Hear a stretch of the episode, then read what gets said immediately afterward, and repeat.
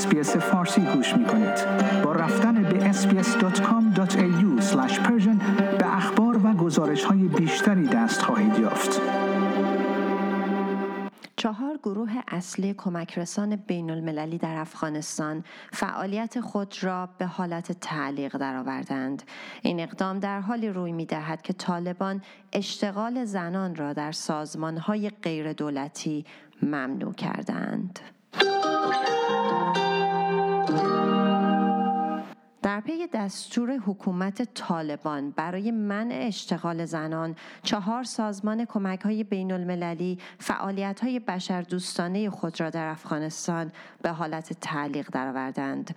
طالبان به تازگی اعلام کرده که تمامی سازمان های غیر دولتی محلی و بین المللی تا اطلاع ثانوی نباید به کارمندان خود اجازه کار بدهند.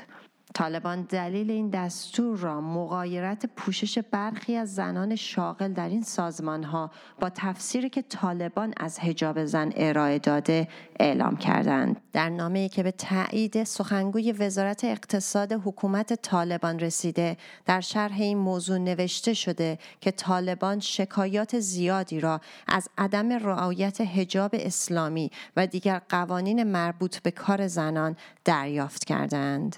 رمیز الکبارف سرپرست نمایندگی سازمان ملل در افغانستان از این تصمیم طالبان شدیداً ابراز نگرانی کرد و آن را نقض شفاف اصول بشردوستانه خواند. در بیانیه مشترکی صندوق نجات کودکان یا Save the Children شورای پناهندگی نروژ یا Norwegian Refugee Council و سازمان مراقبت بین المللی یا Care International می‌گویند که آنها فعالیت های خود را به حالت تعلیق درآوردند و منتظر شفافیت بیشتری در این زمینه می باشند.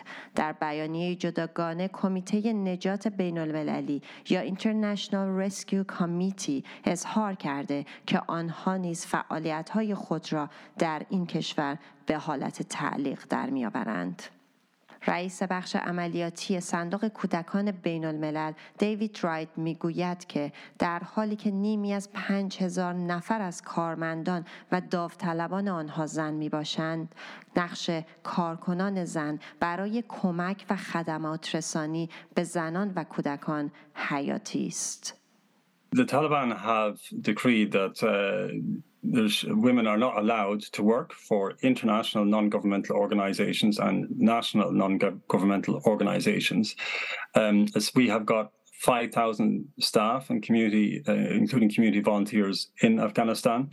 Uh, almost half of those are women. Uh, so essentially, if we were to keep working, we'd have to turn up, uh, turn up for work tomorrow with half our workforce missing.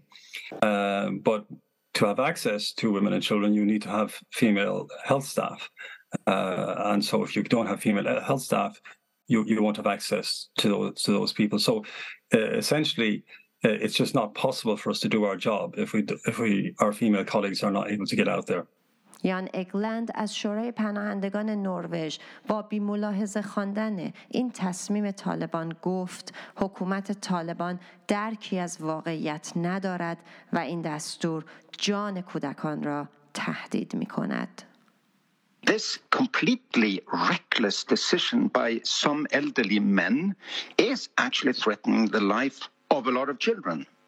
But again, it would be irreparable if we try to model a law now with only male staff همچنین صندوق نجات کودکان، شورای پناهندگان نروژ و سازمان مراقبت بین المللی بر تأثیر ممنوعیت اشتغال زنان بر هزاران شغل در میانه بحران اقتصادی هشدار دادند.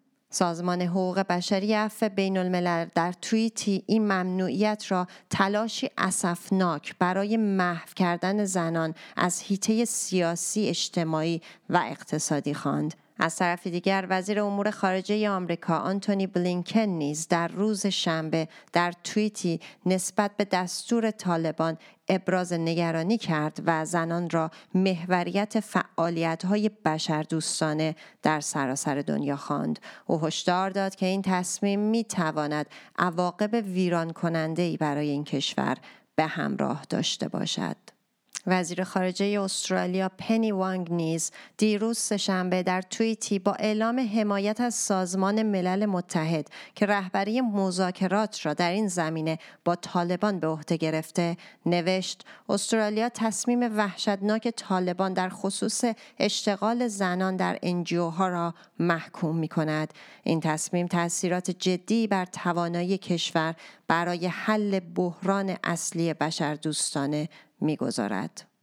دیوید رایت از صندوق نجات کودکان می‌گوید که سازمان ملل رهبری مذاکره با طالبان را در این زمینه به عهده گرفته است او با تاکید بر اینکه شرایط بسیار بحرانی است میافزاید که این تصمیم طالبان می‌تواند به قیمت جان انسانها تمام شود It, it, really is a grave situation, uh, and, and, particularly when it comes to the stabilization centres. Uh, but of course, uh, as I say, we're in the middle of winter. There's cases of pneumonia that need treating.